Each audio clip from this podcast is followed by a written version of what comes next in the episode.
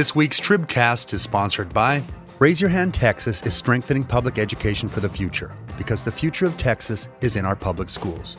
More at raiseyourhandtexas.org.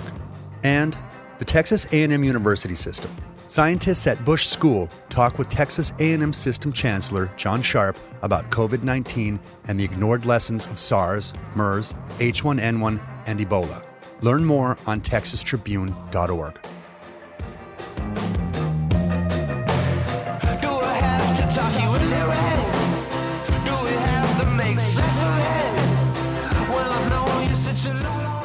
Hello, and welcome to the April 15th edition of the Texas Tribune Tribcast. This is Alexa Ura. We'd taken a break from our roundtable discussions for a few weeks as we navigated our new normal under the circumstances brought on by the coronavirus. But I'm very happy to be joined remotely this week by state politics reporter Cassi Pollock. Hello. Managing editor Matthew Watkins Hello from my closet. and executive editor Ross Ramsey. Howdy, I have the weirdest sense of deja vu right now. Uh, Like we like like we'd already taped this once. this this is the second time we're doing this today. Um, as many other folks are trying to figure out how to do stuff remotely. So I, for one, am happy for a second chance. Really, I'm feels- I am happy for a second chance to see you in your closet again. He's hiding from his children. that's True. that's true. That's probably what it's more like.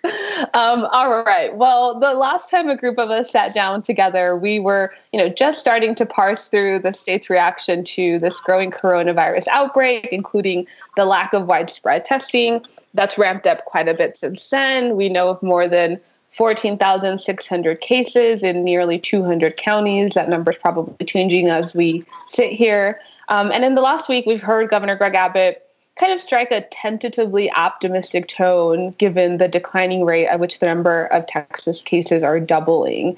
But we also know that numbers, you know, are very, very, very much so an undercount because of the ongoing lack of widespread testing. So let's start there. You know, what do we make of this tone, particularly given that we know it's based on, you know, woefully incomplete data? yeah, I think we've we've seen kind of the shift of tone in the last week or so, and it's not just from Abbott; it's from uh, John Zerwas, who's uh, helping with the response, uh, Dr. Hellerstedt, and you know some of the other people who are kind of leading this response for the state of Texas. And you know, it's definitely not like a we're we're in the clear or anything like that. It's more of a a statement of some of the numbers that we've been tracking are looking a little better than they were before. The number one thing that they've kind of really kind of uh, glammed onto is the the doubling rate. You know, uh, the number of confirmed cases has been uh, was doubling uh, every three days or so early in this process. That's expanded to every week or so, every six days or so. Um, state officials say that see that as a sign that social dis- distancing is working. You know, the a huge kind of caveat to that, as you mentioned, uh, Alexa, is that um, we still have quite limited testing to, you know, compared to what we would need to get a true sense of what this virus is like in the community. Um, right now, you know, because of the limited testing, they're really only testing people who have, you know, symptoms or uh, some reason to test. And if you're really going to get a true measure of this, we of course know that the virus is. Um, some people can have it without symptoms, and some people can have you know only minor symptoms. So you would have to do much more widespread testing to know what the true sense is. That being said i think part of the reason for the optimism is because while you can't really say with confidence what how many people in the community have it right now what you can say with confidence is that the hospitals at this point have not been overrun as they have in other communities. I mean you look at places like new orleans new york city where you know there's uh, they're really kind of having to reach panics about the availability of uh, respirators. There was cases of you know refrigerator trucks being backed up to hospitals because they didn't have enough places to put all the bodies. That we can say with quite a bit of confidence is not happening here. You know, at least for now, and we're seeing some optimism that maybe we have done enough social distancing that that's not an imminent threat at this moment. One of the problems here is that you know if you're doing the social distancing right, the reward is nothing happens, and you know you can get a sense of complacency from that, and you know not so much uh, the the leadership, you know, as the public. You know, hey, nothing's happening. I guess it's okay to go out again, and then you sort of blow the deal. So you know, I think they're balancing as they decide what to open and when to open it, you know, how much you can open things without causing a resurgence of these numbers.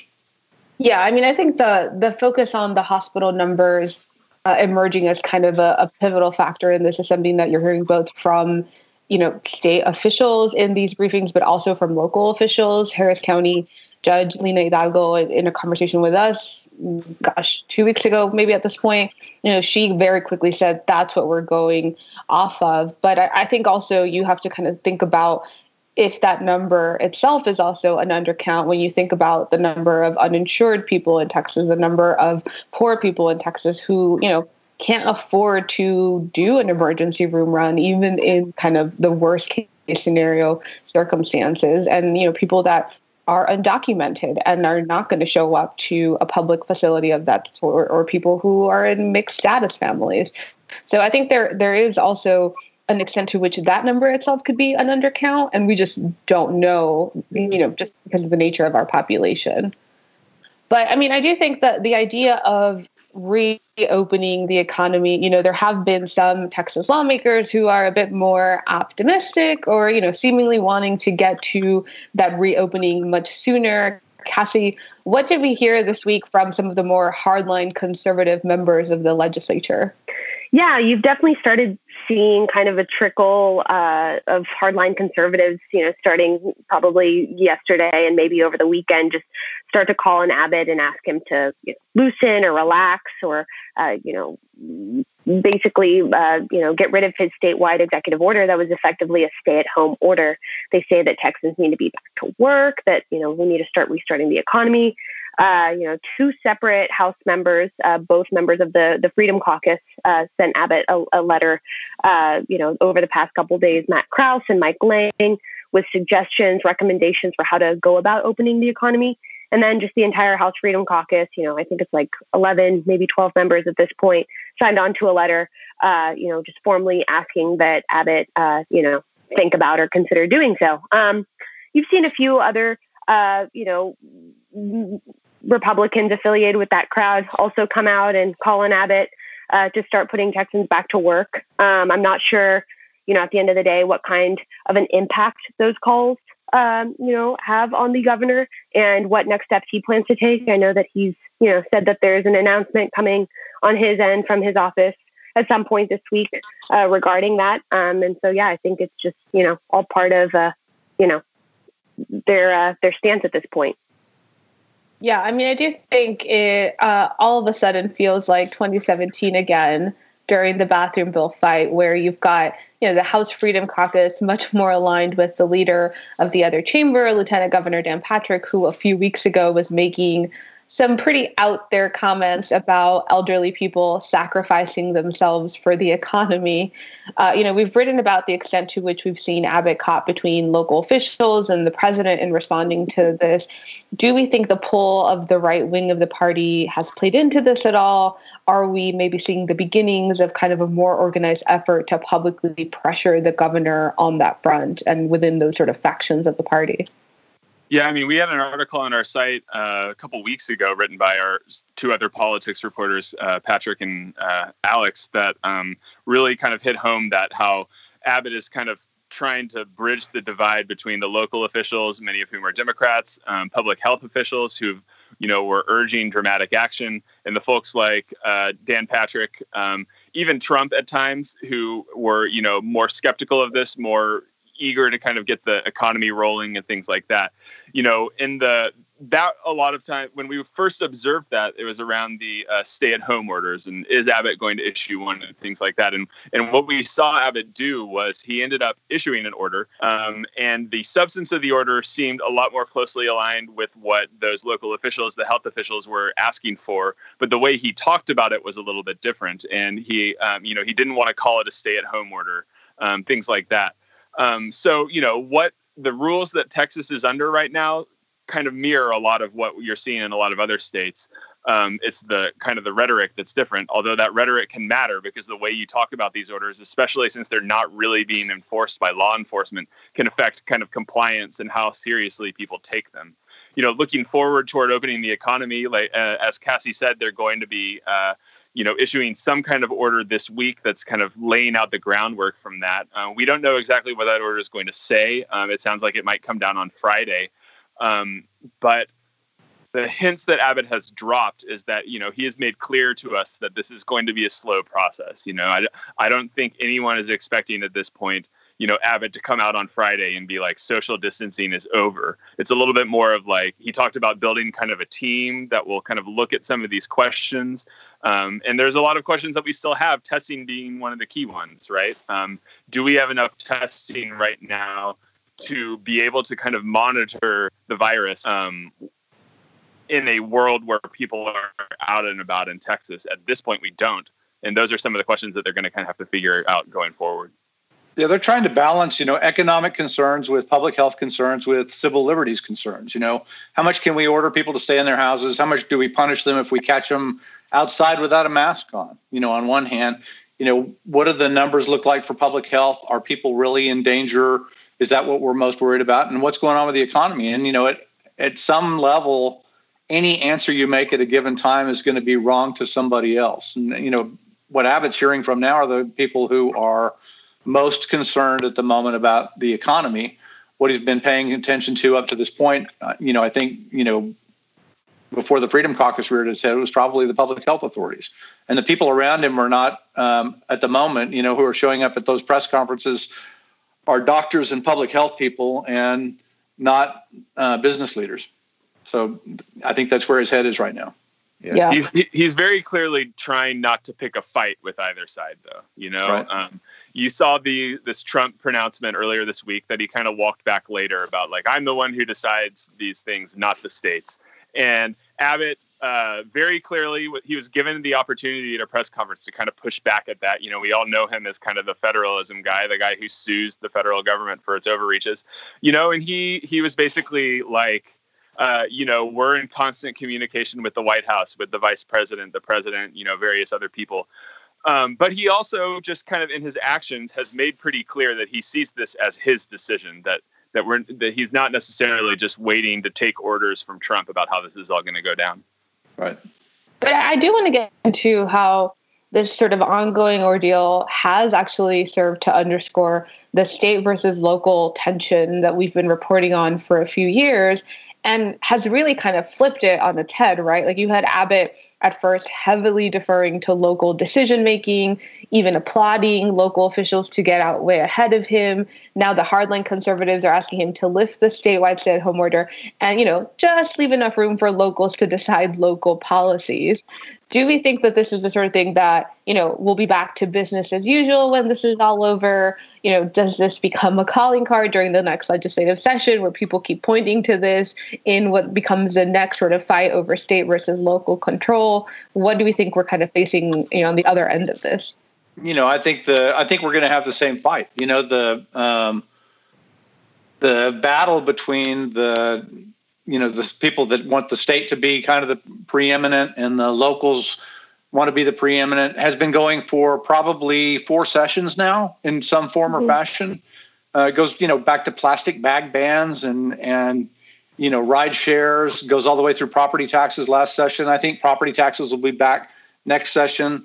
Um, I think in a lot of these uh, fights, you know, you you see um, or in a lot of what's happening right now, you see the points that were made in those debates being made again. There's two organizations, for example, the Texas Municipal League and the Texas Association of Counties. And these are basically trade associations for cities and counties. And they've been fielding a lot of the information uh, as those local um, officials decide what to do in response to coronavirus. You know, and the the responses have been all all across the board, just like they have been with school districts. But they're all comparing notes, and they're comparing notes through their trade association. And those are the associations that were under attack last session, for example, with the legislation that would have outlawed taxpayer paid lobbying. Those groups lobby on behalf of the cities. The cities pay them out of taxpayer funds. Uh, some conservatives don't like that. It was a, kind of a, a singular issue last session. Lieutenant Governor was big on it. I think it's probably going to be back regardless of what happens with the coronavirus and and the and the way we sort of walk through this minefield.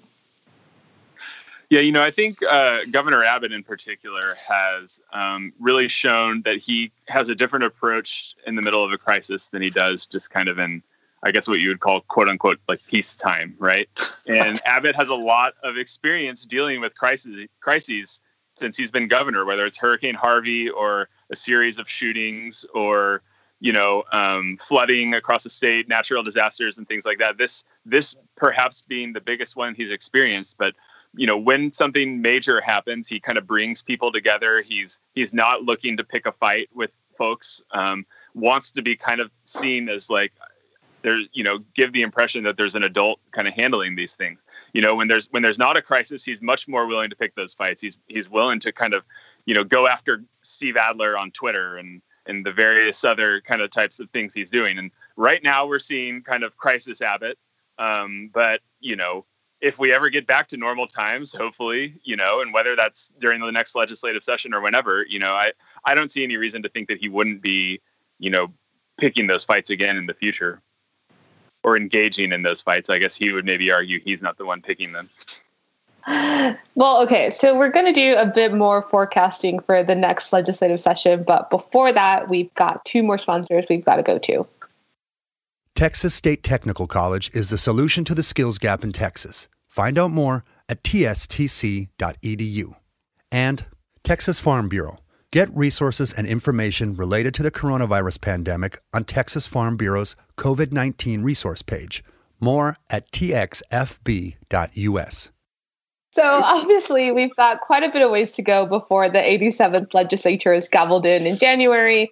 But the landscape of what the next legislative session will look like is starting to fill in on several fronts. Let's start with the budget. How bad is this fight going to get in light of what we're seeing now?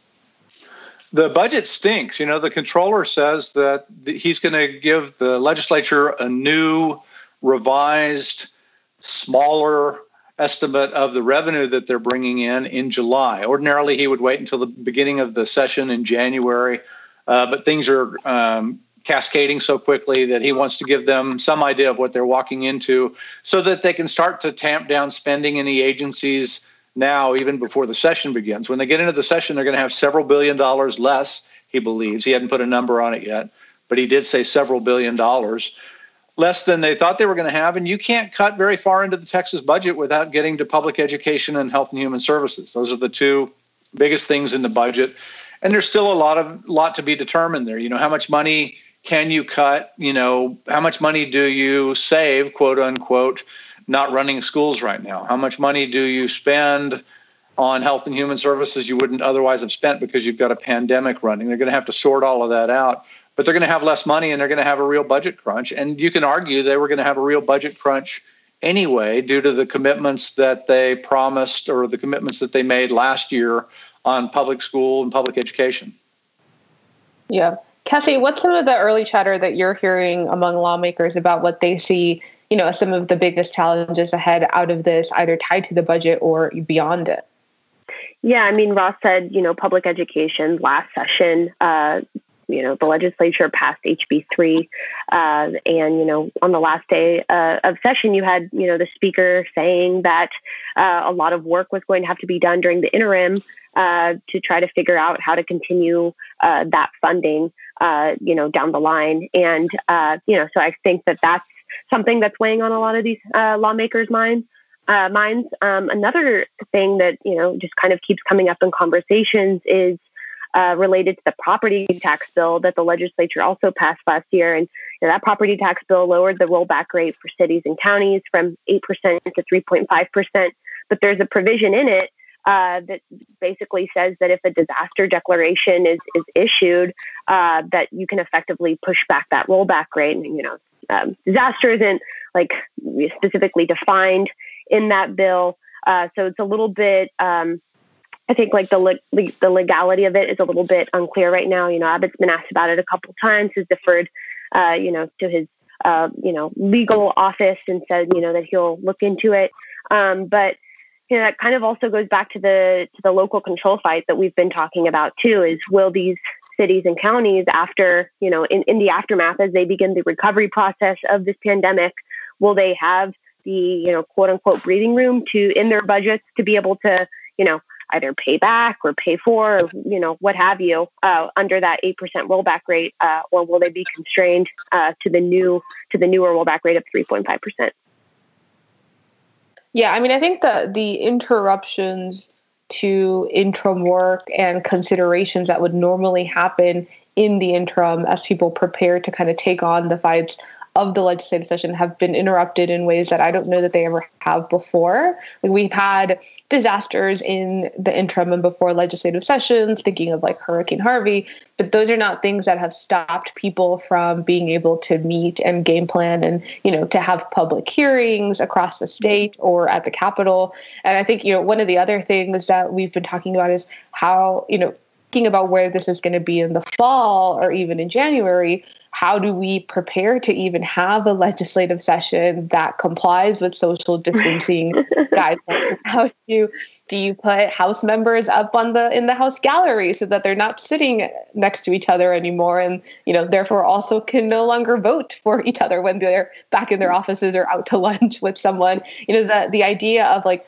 we're getting into a legislative session that's going to be different in so many ways but it also might just like logistically have to roll out differently right yeah, I mean, that's also something that's, you know, I don't know if it's at the forefront of their minds yet, but uh, certainly on their minds in some capacity where, you know, whether this virus is still here in the way that it is, or if it comes back in a second, you know, or third wave by the time that the legislature convenes. I mean, how would you even go about having some sort of virtual, uh, you know, convening of the House and the Senate or committee hearings? I mean, are we all reverting to Zoom? Like, what's the protocol even for doing such a thing? So, um, I bet that those conversations are going to continue to play out, and I wouldn't be surprised if you see some of that conversation move to the, you know, to the public sphere here before long, especially as we, you know, continue to talk about the economy and, and you know everything else. We can see if we can get a Zoom app that lets us have 150 little squares on that one giant TV screen somewhere. I'm trying to think of the IT requirements to help everyone get online. you know, there there are probably online? at any given time there are probably 25 members of the Texas legislature who just probably can't figure this out. Just not, not, I mean, they're perfectly good people, smart guys, and all of that, but they just don't have the technological skills to get online. I, I, I think it would just be a wreck. And so if you can't get online, you know, the whole deal about, you know, every once in a while they say, my machine malfunctioned and I couldn't vote. Right. it has a whole new aspect to it. My dog tore the Ethernet cable out of the wall. You know, sorry. Yeah, couldn't vote on this have bill. spotty Wi-Fi as long as as soon as there's a tough vote, you know, up right. there. It's like, oh, darn. It'll be the new taking a walk during a hard. Yeah, yeah. Restarting my router. That's right. so we obviously cannot get together and talk about this and forecast the next legislative session without thinking about redistricting my one of my favorite topics to talk about that you know one is now one of the newest wrinkles in all of this now that there is a possibility that redistricting could be delayed when lawmakers come back in 2021 you know as part of this bid to extend census counting because of all of these coronavirus related holdups, the Trump administration has said it's going to ask Congress for approval to delay reapportionment counts and the distribution of redistricting data by four months. So basically, that puts it out after the end of the regular legislative session. So that gets us into a special session window, raises all sorts of questions of constitutional requirements. I mean, first of all, who saw that coming? And second of all, I think this changes the dynamic of the legislative session. But I want to ask y'all first how you see it changing the dynamic of the next session.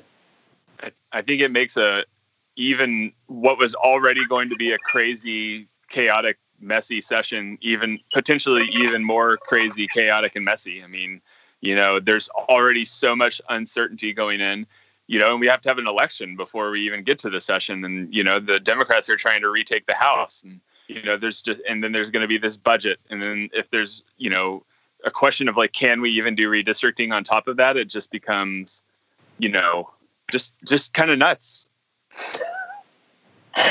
Your face is saying so much to me right now, Matthew, even though our readers can't see it.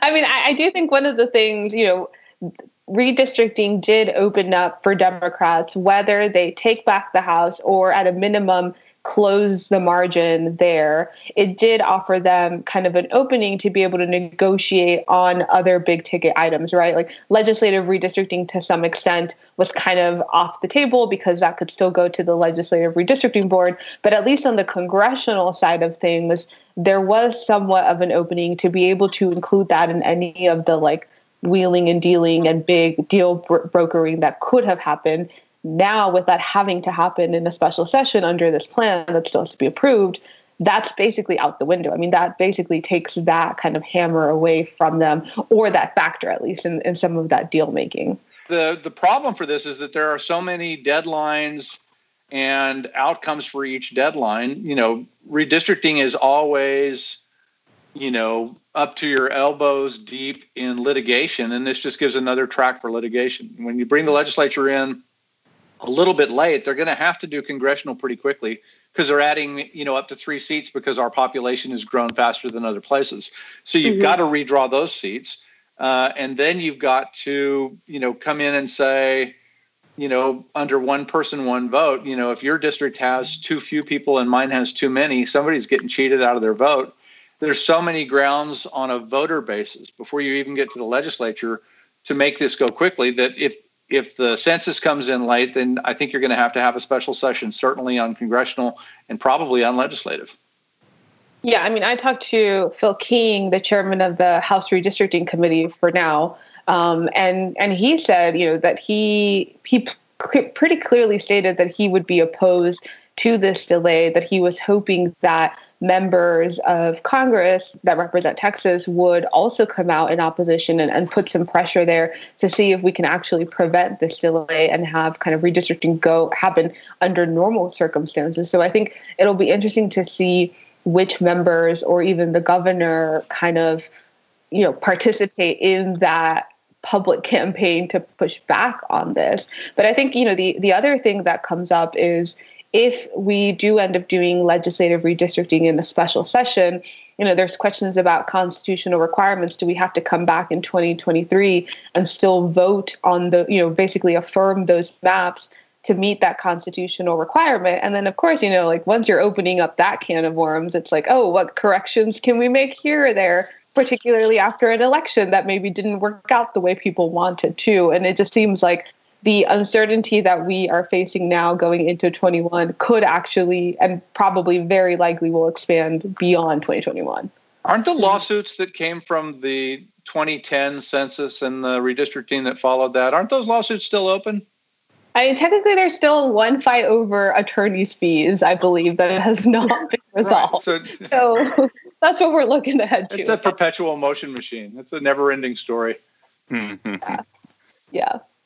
All right. Well, we are just about out of time. As always, thanks to Spoon for our theme music and to Raise Your Hand Texas, Texas A&M University System, the Texas State Technical College, and the Texas Farm Bureau are sponsors this week. On behalf of Cassi, Matthew in his closet, Ross, and our producer, Regina, this is Alexa. Thanks for listening.